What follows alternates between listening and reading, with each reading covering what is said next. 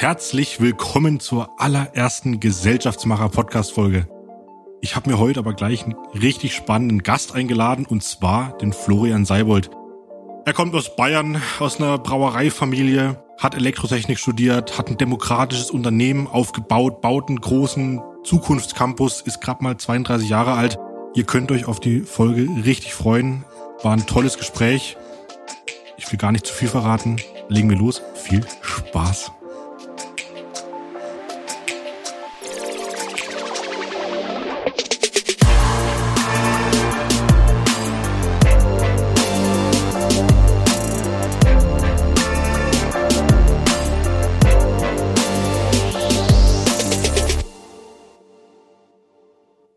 So,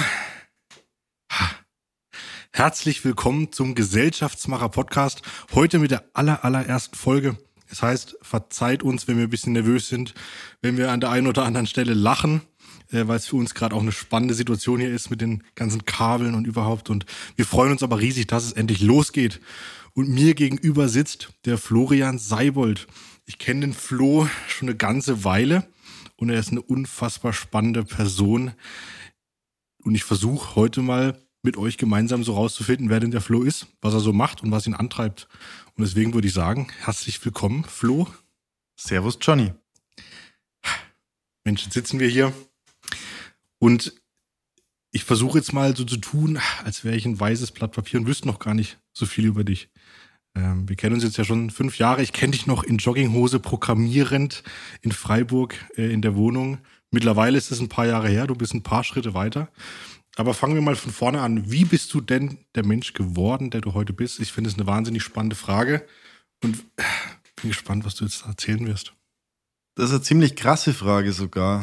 Und ähm, als allererstes muss ich gestehen, dass ich heute Morgen auch wieder in Jogginghose programmierend hier am Tisch saß und was ausprobiert habe. Nee, aber ähm, wer ich bin und was ich mache, ist ja grundsätzlich eine wahnsinnig komplexe Frage, gesellschaftlich, ähm, kulturell, Familie, alles drum und dran. Ähm, ich glaube, was mich besonders geprägt hat, ist einfach die, die Historie, dass ich aus einem bayerischen Familienunternehmen, also einer mittelständischen Brauerei rausstamme und da drin auch eigentlich schon seit kleinem Kind mitgearbeitet habe in allen möglichen Disziplinen, dass ich auf einem Nebenerwerbsbauernhof aufgewachsen bin und wir eigentlich alles selber machen mussten. Ähm, und das in Kombination dessen, dass ich einfach immer unglaublich neugierig war und alles ausprobieren wollte, sei es mit zehnjähriger oder achtjähriger wahrscheinlich sogar, mit der Stichsäge irgendwelche Sachen ausschneiden, dann halt dummerweise mal den Daumen erwischen. Oder sei es, dass ich mir mal gedacht habe, okay, ich sollte vielleicht mal im Landschaftsbau ein, was war das? Ein Ferienjob zu machen, um dann festzustellen, das ist ganz schön hart, aber auf der anderen Seite, wenn man all diese Puzzlestücke zusammensetzt von, keine Ahnung, Marketing, Landschaftsbau, Gastrosupport, Tellerwäscher, Schankkellner und so weiter und so weiter und die ganzen Sachen am Hof, dann kommt, glaube ich, einfach für mich das raus, dass ich immer versucht habe, das zu lernen, was ich gerade dachte, das irgendwie wichtig für mich sei. Und Und das muss ich auch gestehen, halt nur immer zu dem Niveau, wie ich es für wichtig empfand. Das mhm. ist vielleicht auch der Unterschied zwischen dem, wie ich als Junge angefangen habe und wie ich dann mit Elektrotechnikstudium und ganzen Business-Zeug außenrum dann doch deutlich mehr ins Detail gegangen bin, wie ich es damals bin. Mhm. Okay, jetzt muss ich aber nochmal ganz kurz nachfragen. Brauerei, wie kann ich mir das vorstellen, eine Brauereifamilie aufzuwachsen? Wie ist denn das? Also für mich, in meiner naiven Sicht, ist es einfach Freibier zu jedem Zeitpunkt, aber vermutlich ist es das gar nicht, sondern das, äh, wie, wie wächst man mit einer Brauerei auf? Wie Tatsächlich musste ich immer den Herstellungspreis des Biers bezahlen. Und da wir sehr viele Partys gefeiert haben, war das vielleicht auch zum Selbstschutz der Brauerei ganz sinnvoll. Ähm, wie funktioniert Aufwachsen in der Brauerei? Also ich bin, bin ja selber nicht wirklich in der Brauerei mhm. aufgewachsen, okay. sondern wir sind äh, fünfzehn Kilometer oder zehn Kilometer daneben auf dem Bauernhof, äh, haben wir gewohnt. Die Zeiten, die ich in der Brauerei verbracht habe, ging es tatsächlich viel um Essen und Trinken, einfach bei Kunden, ähm, um dort zu sein, zu essen, mit der Familie einfach zusammen. Aber eben auch das andere, dass ich die Möglichkeit hatte, jede Disziplin, die in der Brauerei gefragt wird, ähm, dass ich die im Rahmen von Ferienjobs und Ähnlichem oder einfach mithelfen äh, erlernen konnte. Was kann das sein? Also kannst du mir da Beispiele nennen? Was kann ich mir da vorstellen? Was gehört ähm, dazu? Außer ja, Bierbrauen? Ja, du kennst das sicher, die Biergartenbestuhlung. Ja. Ja. Die möchte, wenn sie kaputt ist, in die Brauerei zurück und alle Latten runtergemacht werden, alle rostigen Stellen entfernt werden, wieder neu versiegelt, neue Bretter drauf, neue Schrauben rein und wieder zusammen auf die Palette und wieder in den Biergarten. Das klingt irgendwie ganz nett, äh, ist aber durchaus spannend, wenn es so fünftausend Stühle sind. Und das sind die Osterferien. Okay. Aber cool, um Gottes Willen. Also ich mhm. bin dankbar. Mhm. Und dann hast du noch gesagt, Nebenerwerbshof, also fünfzehn Kilometer weg von der Brauerei. Was, was macht man auf so einem Nebenerwerbshof, wenn man da alles selber macht? Nimm uns da mal mit. Das ist eine gute Frage. Ähm, ich denke, die Hauptaufgabe meinerseits bestand darin, meine Eltern oder später meiner Mutter zu helfen, das Ding in Schuss zu halten. Also in erster Linie Pferdekoppeln stecken, ähm, irgendwas reparieren, was überlegen, dass die Hühner nicht vom Fuchs geholt werden. Äh, so ganz banale Dinge schlussendlich, die einfaches handwerkliches Geschick erfordern. Aber ja, ist alles nicht kompliziert, braucht halt alles seine Zeit und man muss drüber nachdenken, was man tut. Okay, also Brauerei, Hof, äh, Partys, ich habe Partys rausgehört. Partys veranstalten, Partys auf Partys sein. Ne? Ja, mehr so Partys veranstalten als Partys sein. Also wir hatten damals einen kleinen Bauwagen. Ich will jetzt auch darüber gar nicht zu viel erzählen. Also Bauwagen ist nicht so ein, also nicht Bollerwagen, sondern so ein Nee, so ein, so ein fünf mal zwei Meter Bauwagen, den, den ich damals umgebaut habe, äh, zu einer kleinen Party-Resistenz. Äh, Resistenz.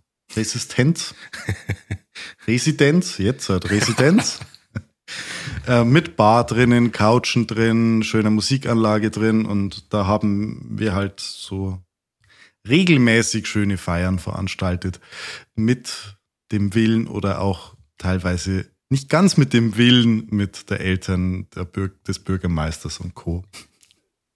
Ist die Frage angebracht, wie alt er da war? Oder? Du kannst doch einfach nicken oder den Kopf schütteln. So eine Range zwischen dreizehn und achtzehn. Okay, okay. Also sagen wir mal am oberen Ende, dann war es legal und das war. Ne? Okay. Und wie kommt man dann? Du, du bist ja dann zum Studieren, hast du dann nicht, du bist nicht Schreiner geworden, du bist nicht Bierbrauer geworden, sondern du hast ja was ganz anderes gemacht. Was, wie ging deine Reise dann weiter und warum? Oder wie konntest du dich aus den tausend Dingen, die du ja schon so früh gemacht hast, irgendwie entscheiden, da was studieren? Tatsächlich habe ich ziemlich viel Zeit äh, vom Computer verbracht, ähm, was heute als Jugendlicher wahrscheinlich normal ist, mhm. nur dass der Computer jetzt eine P S vier ist oder irgendwas Ähnliches. Äh, allerdings weniger zum Zocken, sondern auch mehr zum Verstehen, Programmieren, irgendwas tun damit. Und eigentlich hatte ich die Idee, Schreiner zu werden oder Informatik zu studieren. Und in der Nähe von Traunstein gibt es eine, eine Uni in Rosenheim ähm, und da gab es einen Tag der offenen Tür. Und da sind wir hingefahren. Und wie es der Zufall will, ähm, konnte ich mich nicht für die richtige Tür entscheiden und war dann eben nicht in der Informatik-Vorstellung, äh, sondern in der Elektrotechnik-Vorstellung und fand es dann eigentlich eine ziemlich coole Kombination aus der Informatik in der Theorie, was man alles machen kann, wie man Software skalieren kann ähm, und dem, dass man in der Elektrotechnik auch Dinge anfassen kann, Dinge ausprobieren kann, handwerkliches Geschick braucht. Und dem Zeitpunkt war eigentlich klar, okay, ich studiere Elektrotechnik. Und bisher habe ich es nicht bereut. Das heißt, du studierst oder du hast Elektrotechnik studiert, weil du in der falschen Tür warst. Ja. Ja. Wenn man es mal so ein bisschen runterbricht, dann ist es tatsächlich einer der Hauptgründe, ja. Krass. Jetzt für mich als Laie, äh, was tut man in der Elektrotechnik? Also, was macht ein Elektrotechniker? Das ist eine gute Frage. Ähm, die, die Elektrotechnik ist ja die, die Mutter aller Informatik. Also alles, was wir jetzt unter App-Programmierung, Web-Programmierung und Ähnliches verstehen, funktioniert ja nur, weil irgendwann vor x Jahrzehnten ähm, Menschen einen Thyristor erfunden haben oder erst einmal einen Transistor ein, äh, erfunden haben und daraus komplexe Schaltungen aufgebaut haben. Irgendwann gab es Computer und mittlerweile kann man ganz viel damit machen. Damit ist die Elektrotechnik für mich das breiteste Feld, in dem man sich da bewegen kann. Und ähm, was wir jetzt speziell machen, ist im Endeffekt die Entwicklung von Schaltungen und der Software dazu. Also zum Beispiel ein Medizintherapiegerät, einmal diese schönen grünen Platinen, die man vielleicht aus dem Computer kennt, und eben dann die, die Software, dass das Stück Silizium auch das tut, was es eigentlich tun soll. Und dann bist du, hast du studiert, nur in München oder Bachelor, Master? Ja, ich habe in München Bachelor studiert und am Ende vom Bachelor mich selbstständig gemacht und dann eigentlich den Master nur noch draufgesetzt, weil mir alle außenrum erzählt haben, wie wichtig das sei, dass man doch einen Masterabschluss hat und mhm. ähm, man, ich werde den irgendwann brauchen. Fun Fact des Jahres, äh, nicht mal meine Mutter wollte mein Masterzeugnis sehen, also ist es abgeheftet und kein Mensch hat es bisher angeschaut. Ich wollte äh, vor ein paar Jahren mal meine Freundin dazu zwingen, es anzugucken, aber sie wollte es dann auch nicht sehen. Ich weiß nicht, vielleicht hat sie es gar nicht so stark rentiert. Aber also, was, was hat dich dazu bewogen, dich dann selbstständig zu machen nach dem Bachelor oder schon während dem Bachelor? Und mit was? Also, wie ist der Prozess da vom, ich gehe jetzt studieren in München und mache mich selbstständig? Ich wollte schon immer diese Philosophie, die auch mein Cousin im Hofbräuhaus umsetzt. In unserem Haus ist die, ist die Brauerei, ne? Genau, ja, genau. Wollte ich irgendwie weiterspinnen und in einem ganz modernen Kontext umsetzen. Also dazu muss man wissen, eine Brauerei ist, ist ein uraltes Gewerk schlussendlich. Ähm, der Innovationsgrad, den man nach außen erkennt, ist extrem gering. Aber in Wirklichkeit kann man, was, was Wissenschaftlichkeit und Handwerklichkeit angeht, extrem viel machen in Nuancen. Was allerdings das Geschäftsmodell angeht, naja, ist halt, man verkauft Bier und man hilft vielleicht noch Gastronomen, ihr Business gut zu machen. Ähm, da geht aber in der Technologiebranche einfach deutlich mehr. Und das war so ein bisschen mein, meine Intention, zu überlegen, wie kann ich diese Werte, das, was ich mitbekommen habe, wie kann ich das in meiner Welt oder die Welt, die mich einfach inspiriert und die mir wichtig ist, wie kann ich das da umsetzen? Und ich habe ja in verschiedenen Firmen ähm, Praktikas, Werkstudententätigkeiten mhm. oder auch so gearbeitet. Also egal ob jetzt Bosch, Siemens, Porsche, B M W, das sind alles coole Institutionen. Man kann mega viel lernen, die haben tolle Produkte. Aber man ist einfach tatsächlich irgendwo eine kleine Nummer in einem großen System. Mhm. Und die, die Möglichkeiten, die Welt zu verändern, sind da enorm klein. Das ist nur meine persönliche Meinung. Und du dann entschieden hast, ich mache mich selbstständig, weil du da vielleicht deine Werte oder einen größeren Unterschied machen kannst und nicht nur ein kleines Zahnrädchen bist. Ähm, wo hast du die Werte? Also euer Familienunternehmen ist dann wertebasiert? Oder, oder wie? Ich oder, denke schon, ja. Okay. ähm, also, wenn ich jetzt, ich bin ein totaler Laie, äh, B M W, Bosch, klingt doch super, warum gehe ich dann nicht da rein? Und warum sind Werte dabei so ein wichtiger Treiber? Also, was sind Werte für dich und was bedeutet dieses ganze Wertesystem? Das hast du schon ein paar Mal erwähnt, das Wort. Ähm. Ich muss gestehen, damals, als ich mich selbstständig gemacht habe, wusste ich das selber noch nicht, warum ich das mache. Ich hatte so Gefühle, okay, irgendwie, irgendwas, irgendwas fehlt mir in dem ganzen Spiel hier. Ja, es gibt gute Bezahlung, äh, sichere Jobs, ähm, geniales Equipment, äh, gutes Umfeld, ähm, gute Kollegen. Aber irgendwas hat gefehlt und zum damaligen Zeitpunkt konnte ich das auch nicht bewerten. Jetzt mittlerweile, nachdem meine Firma jetzt doch schon ein paar Jahren besteht und wir immer noch klein sind, aber so Schritt für Schritt wachsen und auch nicht nur vom Volumen her wachsen, sondern auch einfach in der persönlichen Größe, die wir im Gesamten und glaube ich auch im Einzelnen haben, habe ich dazu einfach mittlerweile differenziertere Meinung. Ähm, die, das Wertesystem, was uns umtreibt, ist, ist ja schlussendlich das, was uns dazu bewegt, etwas gut zu finden oder auch nicht so gut zu finden.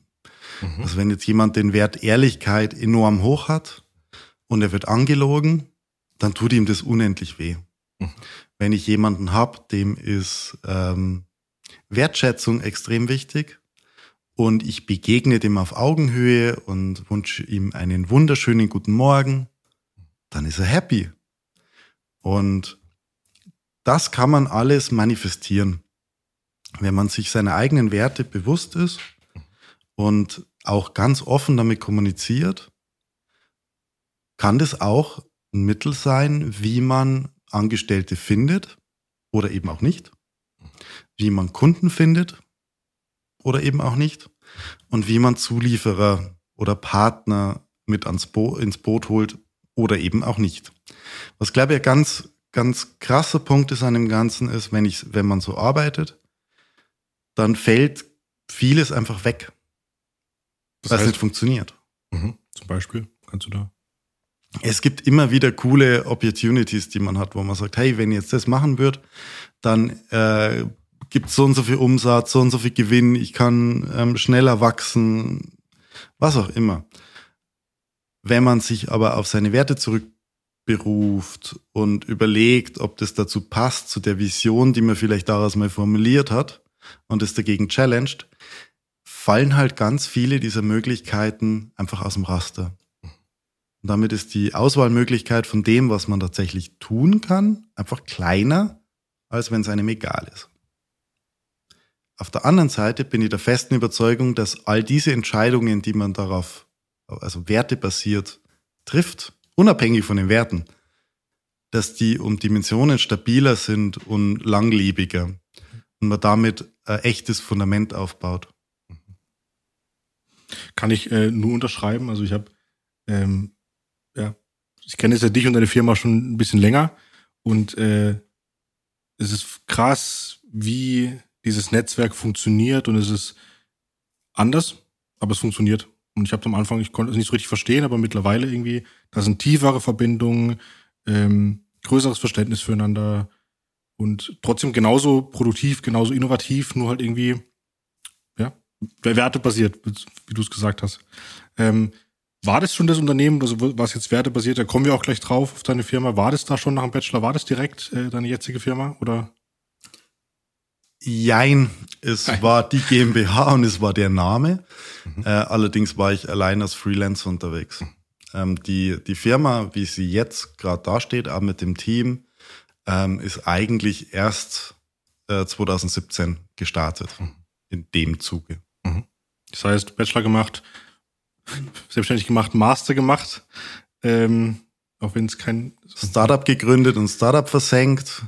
Okay. Äh, bisschen in anderen Ländern gearbeitet und dann eben zu dir nach Freiburg gezogen, schlussendlich. Ja, halt, halt, halt, also Startup versenkt. Äh, magst du darüber re- äh, erzähl mal. Wie, wie kann man ein Startup versenken? Äh, man kann ein Startup versenken, indem man ein Startup gründet, äh, die Leute ins Boot holt, äh, die man gesagt bekommen, bekommt, dass man als Disziplin braucht. Nicht auf Werte, nicht auf Vision, nicht auf Charaktere achtet oder halt viel zu wenig. Mhm. Und dann im täglichen Tun feststellt, wir haben eigentlich überhaupt keinen Bock, miteinander zu arbeiten. Und dann irgendwann die ganze Geschichte wieder eingräbt. Ein mega spannendes Thema. Um was ging es denn da? Äh, das war eine Ausgründung von der F H München mit dem Thema, nenne ich es jetzt mal, äh, Algorithmen zur Verlängerung der Lebensdauer von Lithium-Ionen-Akkus. Und ähm, das heißt? Das heißt, man nimmt so einen Akku, der in einem Auto drin ist oder in einer Kamera oder wo auch immer, und macht das Lade- und Entlademanagement so, dass der Akku möglichst lange lebt und nicht so schnell kaputt geht. Mit künstlicher Intelligenz? In dem Fall waren wir noch nicht auf künstlicher Intelligenz. Gibt aber durchaus auch okay. mit Sicherheit Ansätze, die dahin gehen. Ja. Das Spannende eigentlich daraus war, dass dadurch, dass ich das so, oder dass wir das so grandios versenkt haben, habe ich mich entschieden, eine Coach-Ausbildung zu machen. Mhm. Ähm, dann nur Trainerausbildung. Mhm. Und in diesem Zusammenhang versucht zu verstehen, warum ging das eigentlich alles schief? Und ich glaube, nur dadurch war es für mich überhaupt möglich, mhm. diese wertebasierte Gemeinschaft aufzubauen. Das heißt, aus den Erfahrungen und den Fehlern, die du, äh, Fehlern, äh, die du da gemacht hast, daraus ist dann das, deine jetzige Firma im Endeffekt, in, so wie sie jetzt dasteht, entstanden. Ja, jeder gute Sportler fällt mal auf die Fresse. Gehört dazu. Amen. Ähm, okay, deine Firma Querdenker Engineering. Ähm, du hast nichts mit den Querdenkern zu tun. Ich weiß, ich erspare dir diese Frage, weil die jetzt... Äh, Vielen Dank. Also, äh, ja, spannendes Unternehmen. Ich kann es jetzt ja nur von außen beobachten, aber die Strukturen, kann man schon sagen, sind die demokratisch, demokratisch angelehnt. Ihr seid ein demokratisches Unternehmen äh, als Querdenker Engineering, äh, Engineering in einem Umfeld, so Elektroingenieurentwicklung, nehme ich jetzt eher als eine traditionelle äh, Branche wahr. Wie, wie kam da der Schritt für dich, zu sagen, okay, wir ziehen das komplett neu auf? Ganz, ganz andere Strukturen. Äh, wie war der Weg dahin? Erzähl mal. Das würde mich wahnsinnig interessieren. Was ist der Weg zu deinem demokratischen Unternehmen? Wir sind immer noch am Anfang dieses Weges. Mhm. Und ich bin mir sicher, dieser Weg wird auch nie zu Ende sein. Wir waren, als ich, als ich den ersten Mitarbeiter eingestellt habe, waren wir zu zweit. Wir haben uns gegenseitig die Meinung gesagt. Gutes. Ist auch schon Demokratie in irgendeiner Form. Wenn auch sehr einfach gelagert. Als wir dann ein paar Leute mehr waren, sind irgendwie Effekte aufgetaucht, wie es gibt dann doch eine Hierarchie, auch wenn sie nirgends steht. Es gibt Vorbehalte, irgendjemandem anzusprechen. Es gibt vielleicht auch Aussagen, die nicht wertschätzend sind, einfach aufgrund dessen, dass man sich nicht bewusst ist, wie der Gegenüber gerade von der Situation denkt. Und das sind alles Situationen, die, ich nenne es mal, in einem kleinen Chaos entstehen. Dass es keine klare Struktur gibt mhm. und, je, und viele einfach nicht ganz so genau wissen, was sie dürfen, was sie sollen, was sie müssen, wo sie stehen. Und wie sie mit allen anderen kommunizieren sollen. Und irgendwann wurde uns das bewusst. Und ich habe dann überlegt, was können wir jetzt machen, dass wir eigentlich wieder dieses unkomplizierte Miteinander hinkriegen. Aber im Kompromiss halt mit unserem jetzigen Rechtesystem. Also es gibt immerhin, es gibt einen, der ist rechtlich haftbar. Das ist der Geschäftsführer. Mhm. Das ist auch eines der Punkte, was in der Demokratie schwierig ist. Man kann keine demokratische Entscheidung dulden, wenn sich der Geschäftsführer damit privat haftbar macht. Mhm. Also Thema Fahrlässigkeit, grobe Fahrlässigkeit oder Vorsatz. Und genau das ist der Kompromiss, den wir machen. Das ist eines der nicht demokratischen Elemente, mhm. dass ich als Geschäftsführer da ein Veto habe, was ich tatsächlich auch noch nie benutzt habe. Das ist mehr so ein theoretisches Thema. Mhm. Das andere ist, ähm, es gibt verschiedenste Umsetzungen von Demokratie. Es gibt eine Basisdemokratie, es gibt ähm, das, was wir jetzt in Deutschland haben, oder ein bisschen mehr direkte Demokratie, was in der Schweiz ist. Und wir sind jetzt ein Team von zehn Leuten und wir haben noch eine recht direkte Demokratie, die auch oft basisdemokratisch ist. Also alles, wenn es um größere strategische Sachen geht ähm, oder ums einfach ums Miteinander, dann versucht man das immer basisdemokratisch abzustimmen. Ah, immer Thema Change-Prozess. Wenn irgendein Prozess verändert wird oder sonst was, dann werden alle ins Boot geholt, jeder wird zu seiner Meinung befragt und da muss man miteinander diskutieren, bis man eine Lösung findet, die tatsächlich gut umsetzbar ist. Ähm, wir sind allerdings auch schon so weit, dass nicht jeder alles entscheidet. Das war ganz am Anfang so. Weil nicht jeder Ahnung von Vertrieb hat, nicht jeder hat Ahnung von jedem Entwicklungsprozess, nicht jeder weiß, wie unser Q M-System logisch bis ins Detail funktioniert. Also haben wir irgendwann das Thema Verantwortlichkeit in den Raum geworfen und gesagt, okay, hey Leute, wir müssen uns jetzt was überlegen, wie können wir uns in unserem demokratischen Rahmen strukturieren. Und deswegen heißt das Ganze auch nicht eine Position oder ein Jobtitel, sondern es heißt Verantwortung. Das bedeutet, ich muss mich darum kümmern, dass das funktioniert, in diesem demokratischen Rahmen, den wir haben. Wenn ich zum Beispiel Entwicklungsleiter bin, dann muss ich mich darum kümmern, dass alle technologischen Sachen funktionieren. Ich kann nicht alles selber machen, weil der Tag hat vierundzwanzig Stunden. Und dann muss ich eben gucken, dass alle mitmachen. Und auch das haben wir basisdemokratisch abgestimmt, wer was macht. Also jeder konnte zu jedem, ähm, zu jeder Verantwortlichkeit einen Namen eintragen, einen Stellvertreter, Bemerkungen machen, ob er eine andere Position wünscht, die nicht auf der Liste steht. Und so sind auch bei uns im Endeffekt so kleinere Strukturen entstanden, die das miteinander regeln im Großen und Ganzen. Aber es ist demokratisch, definitiv. Mega spannend. Ist Demokratie im Unternehmen nicht sau anstrengend? Wäre es nicht viel einfacher? Du könntest einfach sagen, Leute, so machen wir das.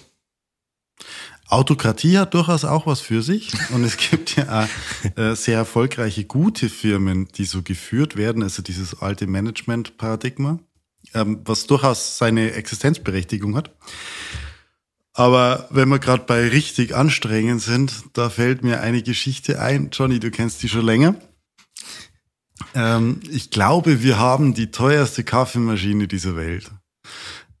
Und zwar nicht, weil die Maschine so teuer war, sondern weil der Entscheidungsprozess so anstrengend war und so wichtig war. Wir hatten mal ähm, zweitausendachtzehn noch eine Kategorie bei uns, die hieß, also für Dinge, die wir kaufen, die hieß schön und cool. Und unter anderem sollte halt eine coole Kaffeemaschine her. Und relativ schnell war klar, okay, es wird eine Siebträger, es gibt zwei geile Mühlen für Espresso und Kaffeecrema, es gibt einen Bioland-Kaffee, der bei uns äh, regional geröstet wird und fair importiert wird. Nur welcher Kaffee, welche Maschine, das muss getestet werden. Da muss man den Röster besuchen. Also eigentlich ein ziemlich cooler Prozess, den wir da durchgemacht haben, der, glaube ich, auch eigentlich eine Teambuilding-Maßnahme war. Aber schlussendlich, ich habe es mal irgendwann zusammengezählt, ich weiß nicht mehr wie viel, aber es waren so viele Stunden, dass man sich auch einen richtig ausgewaschenen, großen Industrie-Vollautomaten kaufen hätte können. Und ich glaube, das ist tatsächlich ein Sinnbild für Demokratie. Demokratie kann unglaublich ähm, belastbar sein und unglaublich stabil, muss aber tatsächlich geführt werden. Mhm. Es braucht Menschen, die den Prozess begleiten können und wissen, wie sie mit ihren Leuten umgehen müssen, damit auch was Sinnvolles dabei rumkommt. Es ist kein Selbstläufer. Und das ist auch ein Prozess, in dem wir immer sein werden. Ich kann äh, nur sagen, der Kaffee ist gut. Am Rande, äh, d- d- darf ich erzählen, dass neben dieser, dass, dass neben dieser ziemlich geilen Kaffeemaschine mit den zwei ziemlich, den zwei ziemlich geilen Mühlen, äh, nebendran steht noch so eine k- kleine Maschine, äh, Senseo Kaffeepad-Dingens. Äh, wie kam es dazu? Ja, das ist auch so ein Wertschätzungsthema. Ähm, nee, irgendwann hat ein Mitarbeiter bei uns angefangen, der, dem der Kaffee nicht geschmeckt hat. Und er hat einfach gesagt, ah, er ist Senseo-Jünger, ihm schmeckt einfach nur der Senseo-Kaffee. Der gute. Und, und schweren Herzens haben wir uns dafür dann entschieden, dass neben der Siebträgermaschine und den beiden Mühlen auch eine Senseo-Maschine Platz finden darf. Aber das gehört dazu irgendwie. Also wenn man dieses Prinzip spielt, dass man Menschen äh, weiterentwickeln möchte und jeden respektiert, dann muss eben auch genau das möglich sein, auch wenn es mir persönlich, weil ich bin halt so ein Lebens- Lebensmittelfreak, äh, einfach schwerfällt zu glauben. Also wenn ihr bei Flo in der Firma anfangen wollt, ihr könnt äh, einen Kaffee und Espresso in verdammt guter Qualität haben. Ihr könnt aber auch ganz frei eure Senseo-Pads äh, mitbringen und Senseo-Kaffee trinken. Äh, in der Demokratie ist es möglich. Jetzt, äh, als du gesagt hast, ihr zehn Mitarbeiter, äh, wie ich dich kenne, wirst du da nicht stehen bleiben. So, was habt ihr denn noch vor mit, mit der Firma? Wo habt ihr denn einen Plan? Wohin geht die Reise? Die Reise geht eindeutig immer mehr in die Richtung, dass wir ähm, immer mehr Technologie bei uns haben und damit mit Partnern zusammen Eigenprodukte definieren. Also wir haben, also zum einen machen wir halt Dienstleistungen, irgendjemand kommt zu uns und sagt, hey, ich hätte gern das und das Produkt und ich habe keine Ahnung von Elektrotechnik, könnt ihr mir das bauen? Sagen wir meistens ja. Und dann ist es im Endeffekt wie wenn man Elektriker oder einen Schreiner beauftragt. Bei Eigenprodukten ist es ein bisschen anders. Man hat selber irgendeine Technologie, die man sich selber erarbeitet hat, äh, tut sich mit anderen zusammen, die andere Technologien haben und idealerweise mit irgendjemand, der Vertriebserfahrung hat und ähm, macht daraus ein Eigenprodukt, wo jeder ins, ins Risiko geht und hat halt dann auch den Produkterfolg bei sich selbst anteilig. Und gerade die Kombination aus den beiden Sachen ist, glaube ich, spannend. Immer Impulse von außen, mit vielen anderen, mit, wo man einfach Dienstleister ist, äh, zu reden, zu verstehen und denen zu helfen. Und auf der anderen Seite auch selber die Sachen, die einen nachts nicht schlafen lassen, umtreiben, die dann umsetzen. Stichwort umsetzen. Jetzt äh, hast du als Geschäftsführer äh, oder Inhaber eigentlich schon genug zu tun. Aber jetzt hast du da noch so eine andere Sache am Laufen. So eine andere Idee. So ein bisschen nebenher. Und da arbeiten wir jetzt ja auch ganz, ganz eng zusammen. Und daher kommt ja auch dieser Podcast. Also der Gesellschaftsmacher-Podcast ist der Podcast für den Gesellschaftsmacher-Campus. Wie kommt es dazu, dass du die Idee hattest, einen Campus zu bauen äh, und wir jetzt gemeinsam diesen Campus bauen? Vielleicht kannst du ganz kurz erzählen, was hat es mit diesem Campus auf sich? Ich glaube, dazu ist es wichtig zu überlegen, was ist ein Campus? Also wenn man sich geschichtlich anschaut, hat es ja ganz viel mit Bildung zu tun. Stimmt. Wenn man es aber aus einer anderen Perspektive anschaut, hat es auch ganz viel mit ähm, verschiedenen Disziplinen, verschiedenen Individuen zu tun, die zusammen ein Ziel erreichen wollen. Also zum Beispiel ähm, im, im antiken Rom äh, das Gymnasium, also was ja damals die der ein oder andere Campus war, ähm, ging es darum, gemeinsam das Ziel für das, ich weiß ehrlich gesagt nicht, wie es heißt, ich, ich nenne es jetzt einfach mal Abitur der Antike. Es hieß bestimmt Abitur der Antike, ganz sicher. Absolut. äh, zu erlangen. Und ähm, da waren neben den Disziplinen, dass man alleine irgendwas erreichen muss, wie es jetzt bei uns im klassischen Schulsystem ist, gab es ja auch Disziplinen, die man gesammelt, also zusammen erreichen musste. Und wenn man es aus diesem Blickwinkel betrachtet, ist der Campus nichts anderes als das, was wir in der Firma machen, nur einfach ein Level höher gedacht. Also einfach eins weiter abstrahiert. Es sind verschiedene ganz spannende, wertvolle Individuen da. Es sind ganz viele interessante Disziplinen da. Und irgendwie muss man strategisch, aber genauso auch taktisch und jeden einzelnen Tag überlegen und versuchen, wie kriegt man die Sachen am besten zusammen, dass es allen Menschen möglichst gut geht und gleichzeitig irgendwas Sinnstiftendes dabei rumkommt. Und bei uns in der Firma geht's halt in erster Linie um Elektrotechnik. Im Campus geht's halt um größere Themen. Es geht um Technologie und Gesellschaft. Und schlussendlich, lieber Johnny, wer weiß, ob wir vielleicht in fünf Jahren, zehn Jahren das noch eins größer denken. Wir werden es sehen. Und ähm, wenn man es mal von der Meta-Ebene runterbricht, was passiert, was wird da passieren? Also Campus ver- verbinden ja viele mit irgendwie Uni, aber es wird es ja nicht sein, sondern wir sind hier im, im ländlichen Raum.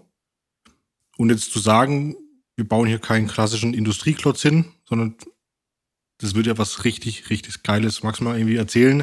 Vielleicht, dass die Leute sich was drunter vorstellen können, was wir da so planen? Gerne. Also was auf jeden Fall natürlich äh, Teil des Ganzen wird, ist Gewerbe zu betreiben. Also Gewerbe im Sinne von Menschen sitzen irgendwo, stehen irgendwo, gehen irgendwo und frönen dem Kapitalismus in irgendeiner Form. Das lässt sich nicht ganz vermeiden. Das, was aber mehr drinnen ist, wie in dem, was man sonst an normaler Büroraumvermietung kennt, ist das Thema Gemeinschaftszusammenhalt zum Beispiel. Also wir, wir planen ja gerade mit den Leuten, die schon gesetzt sind für einen Campus und für welche, die gerne mitmachen wollen, ähm, erste Kennenlernrunden, ähm, ganz einfach mit dem Thema, jeder erzählt mal von sich. Und als zweiter Punkt, was kann ich der Campus-Gemeinschaft Gutes tun? Als drittes, was wünsche ich mir von der Campus-Gesellschaft? Und das ist genau dieses Geben und Nehmen auf, ich nenne es mal Vorleistungsebene, was aus meiner Sicht uns die nächsten Jahrzehnte begleiten wird und muss und auf der anderen Seite den großen Unterschied macht.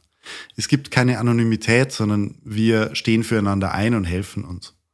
Und was ich jetzt, jetzt einfach noch im, im wirtschaftlichen Sinn bleibend glaube, ist, dass wir viel schneller und viel günstiger gute Lösungen kreieren können mit den vielen Disziplinen, die da vor Ort sein werden.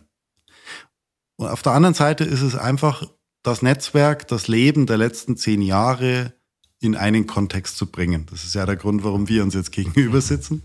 Richtig. Weil ich zu dir im Januar gekommen bin und gefragt habe, hey, magst du nicht mitmachen? Mhm. Alleine ist das irgendwie hoffnungslos. Das ist richtig. Ja. Ja, äh, das vielleicht dafür für für die Zuhörer. Äh, Im Januar klingelt's an meiner Tür und der, also es war jetzt, ein, wir, wir haben uns verabredet, aber äh, Flo kam dann zu mir nach Freiburg und hat mich gefragt, ob ich damit einsteigen möchte in den Campus und hat mir dann ein richtig richtig cooles so ein D I N A drei Prospekt mitgebracht mit den ersten Utopieentwürfen der Architekten. Mittlerweile sind wir da schon. Ich habe übrigens, also ich habe auch direkt ja gesagt und mittlerweile sind wir da schon echt viele Schritte weiter. Äh, ich ich Das wollte ich schon immer mal sagen, aber ich packe ein paar Links unten in die Shownotes. Das heißt, ihr könnt euch dann selbst ein Bild davon machen, wo wir gerade stehen. Es wird ein verdammt cooles Gebäude. Ähm, es wird eine, es wird ein Makerspace geben mit einer Schreinerei drin. Es wird äh, ein Studio geben. In irgendeiner Form wird da sicherlich auch Platz sein für eine richtig gute Kaffeemaschine und auch eine Senseo-Maschine. Äh, ja. Schauen wir mal. Und ähm, einfach ein verdammt cooler Ort, wo Menschen gerne hinkommen, gerne arbeiten, gerne in der Gemeinschaft sind. Und äh, ja, da stehen wir gerade. Du könntest jetzt auch einfach sagen, hey, ich baue da ein Bürogebäude hin, äh, habe ein bisschen Puffer drin, falls ich wachse und, und fertig. Also warum auch hier wieder sozusagen die extra Meile gehen? Oder, oder siehst du das gar nicht so? Ich weiß nicht, ob es eine extra Meile ist. Ähm, mhm. Für mich ist es absolut notwendig. Äh, ist Das, das Leben, das Leben wird wertvoll, wenn man Impulse von unterschiedlichen Richtungen kriegt. Das Leben wird für mich wertvoll, wenn ich abends nach Hause gehe und bei mir die Straße entlang gehe und drei, vier Leute mich auf ein Bier oder auf zum Grillen einladen oder irgendwas und mir erzählen, was Cooles passiert ist, ähm, und man sich auch gegenseitig hilft, ein Dach abzudecken oder irgendwas in der Richtung. Und da muss ich ganz kurz, ich habe äh, ich hab Flo am vorgestern angerufen und äh, bekomme als Antwort einfach so, ja, ey, ist gerade ist gerade dringend, weil ich stehe gerade auf dem Dach und wir reißen irgendeinen so alten Schopf ab. Äh, also so ist es hier. Ja, aber das ist gerade, also ich finde das besonders wertvoll und äh, genau die Mentalität äh, betreiben wir auch schon seit Jahren bei uns. Seit Jahren ist jetzt ein bisschen groß gesprochen, aber Seit es die Firma gibt, ähm, mit den Partnern, Kunden und Lieferanten, die wir haben. Also bei uns sind alles Partner. Und wir helfen uns gegenseitig. Und wenn jemand in der Klemme steckt, dann hilft man sich und gut ist. Und da geht es nicht darum, was kriege ich oder was gebe ich, sondern wenn es alles im Rahmen ist, in der Machbarkeit, ähm, dann hilft man. Und wenn man nicht kann, dann hat man auch einfach das Recht zu sagen, hey, es tut mir echt leid, ich würde gern, aber es geht gerade nicht. Und ähm, ich weiß nicht warum, aber ich finde es gar nicht so kompliziert. Das ist eigentlich der nächste logische Schritt, nachdem man eine kleine Firma hat, wo die Sachen funktionieren, auf die nächste Ebene zu bringen, auf ein gesellschaftliches Thema in einem Dorf. Sehr, sehr spannend. Glaubst du, oder warum hast du gesagt, hier im Dorf und warum nicht? Äh, paar Kilometer weiter, Offenburg, Straßburg, sind jetzt auch, oder Freiburg, also warum? Wenn ich Leuten erzähle, wo wir diesen Campus aufbauen, kommt immer sofort ja. so, äh, hast du mal auf der Landkarte geguckt? Das ist irgendwo im Nirgendwo. So. Sicher? Was willst du da jetzt sagen? Warum gerade hier? Ich werde sehr oft gefragt, warum gerade hier. Ich auch. Äh, und ja, du auch, gell? Ja. Ich glaube, das gehört dazu. Ähm, die einfachste Antwort ist, weil es am Land schön ist. Die, die ein bisschen komplexere und wahrscheinlich sinnvollere Antwort ist, äh, die, die, das Spiel, was wir gerade auch mit unseren Architekten spielen, ist ja dörfliches Leben und Urbanität zu vergleichen, ineinander überzuführen, Kontroversen aufzustellen und irgendwie eine potenzielle gute Zukunft zu finden, als Kompromiss aus beiden. Jetzt kann man ländliche Themen in die Stadt bringen, äh, versuchen auch ähm, viele Forschungsprojekte, da grüne, also grüne Sachen in die Stadt reinzubringen. Und genauso kann man aber auch versuchen, im, in einem digitalen Zeitalter, wo immer mehr digital arbeitende Menschen wieder aufs Land zurückziehen, also es ziehen mehr Leute aus der Stadt raus als reinziehen, unter der Prämisse, dass sie digital arbeiten können, mhm. ähm, macht es, finde ich, total viel Sinn, darüber nachzudenken, was mache ich denn mit diesen Menschen? Stecke ich die tatsächlich in ein Ichenheim, wo sie im Wohnzimmer sitzen können und arbeiten im Homeoffice?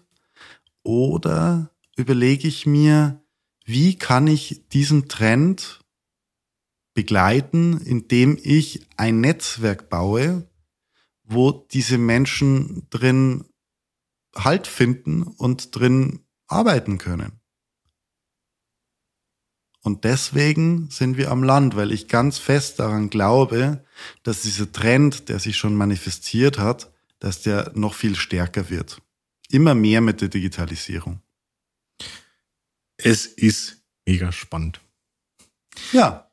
Da ich äh, jetzt hier zum ersten Mal einen Podcast aufnehmen und ich weiß, es gibt bei Podcasts oft einen Timekeeper und ich hier auf die Zeit schiele. Wir knacken gleich die fünfzig Minuten. Ähm, würde ich sagen, kommen wir so langsam zum Ende. Ich hätte aber noch eine Frage. Ähm, wenn du so in fünf Jahren, wenn du jetzt mal in die Zukunft gucken könntest, wo, was würdest du sagen, was, was hättest du in fünf Jahren gerne aus dem Campus, aus der Firma, was hätte sich da gerne für dich draus entwickelt? Kannst du da Denkst du da überhaupt zu weit oder ist es? Fünf Jahre ist eine ziemlich kurze Zeit. Okay. Nein, machen wir fünfzehn. Machen wir fünfzehn draus, ja, das ist spannender. Nee, warum nicht fünf Jahre? Weil ich glaube, bis wir das Ding jetzt gebaut haben, ist noch ein Jahr vorbei. Dann dauert es noch eineinhalb Jahre, bis wir uns drin wohlfühlen. Also bis wir alles so angepasst haben, dass unser tägliches Leben einfach richtig geil da drin funktioniert. Und für mich überlegen wir in fünf Jahren gerade, wie wir den nächsten Schritt machen. Aber wenn wir fünfzehn Jahre weiterdenken, dann reden wir von einer funktionierenden Infrastruktur. Wir reden von, wie Kommunen miteinander arbeiten im digitalen Raum, wie Firmen auch mit Gemeinden besser kooperieren, wie es viel mehr offene Begehungsräume gibt, wo irgendwie Verwaltung, Gemeinde, Gemeindehäuser, Vereine, ähm, wie die immer mehr miteinander zu tun haben. Und gleichzeitig gehe ich auch davon aus, dass wir gute Wege finden, wie wir unsere Natur ein bisschen besser beschützen können. Ja, den Punkt habe ich überhaupt nicht angesprochen. Dieser Campus wird ja nicht nur irgendwie schick und äh, verbindend und gemeinschaftsfördernd, sondern der wird ja auch nachhaltig. Also das ist, das ist ja kein Betonklotz, sondern äh, das wird eine äh, nachhaltige Vollholzbauweise mit, mit regionalen, lokalen Kreisläufen. Das soll jetzt hier nicht unerwähnt bleiben, ne? Ja, und ich glaube auch da, wir, wir, wir fangen jetzt mal an und machen das so gut wir es wissen und so gut unsere, also alle, die uns beraten und zur Hilfe eilen, das wissen. Und ich glaube, in fünfzehn Jahren wissen wir viel, viel mehr darüber. Und ich könnte mir vorstellen, dass wir tatsächlich in fünfzehn Jahren vielleicht diesen Sprung wagen, eine Ebene höher zu gehen. Wir werden sehen. Das wäre dann mein Schlusswort. Ha, Flo. Vielen, vielen Dank, dass du hier die Zeit genommen hast, am, am Sonntagabend äh, und mit mir den Podcast aufnimmst. Lieben gerne, Johnny. Wir waren beide ein bisschen nervös. Seht's uns nach, es ist die aller, allererste Podcast-Folge, die wir beide jemals aufnehmen. Ja. Macht's gut, bleibt gesund und wir hören uns dann in der nächsten Folge.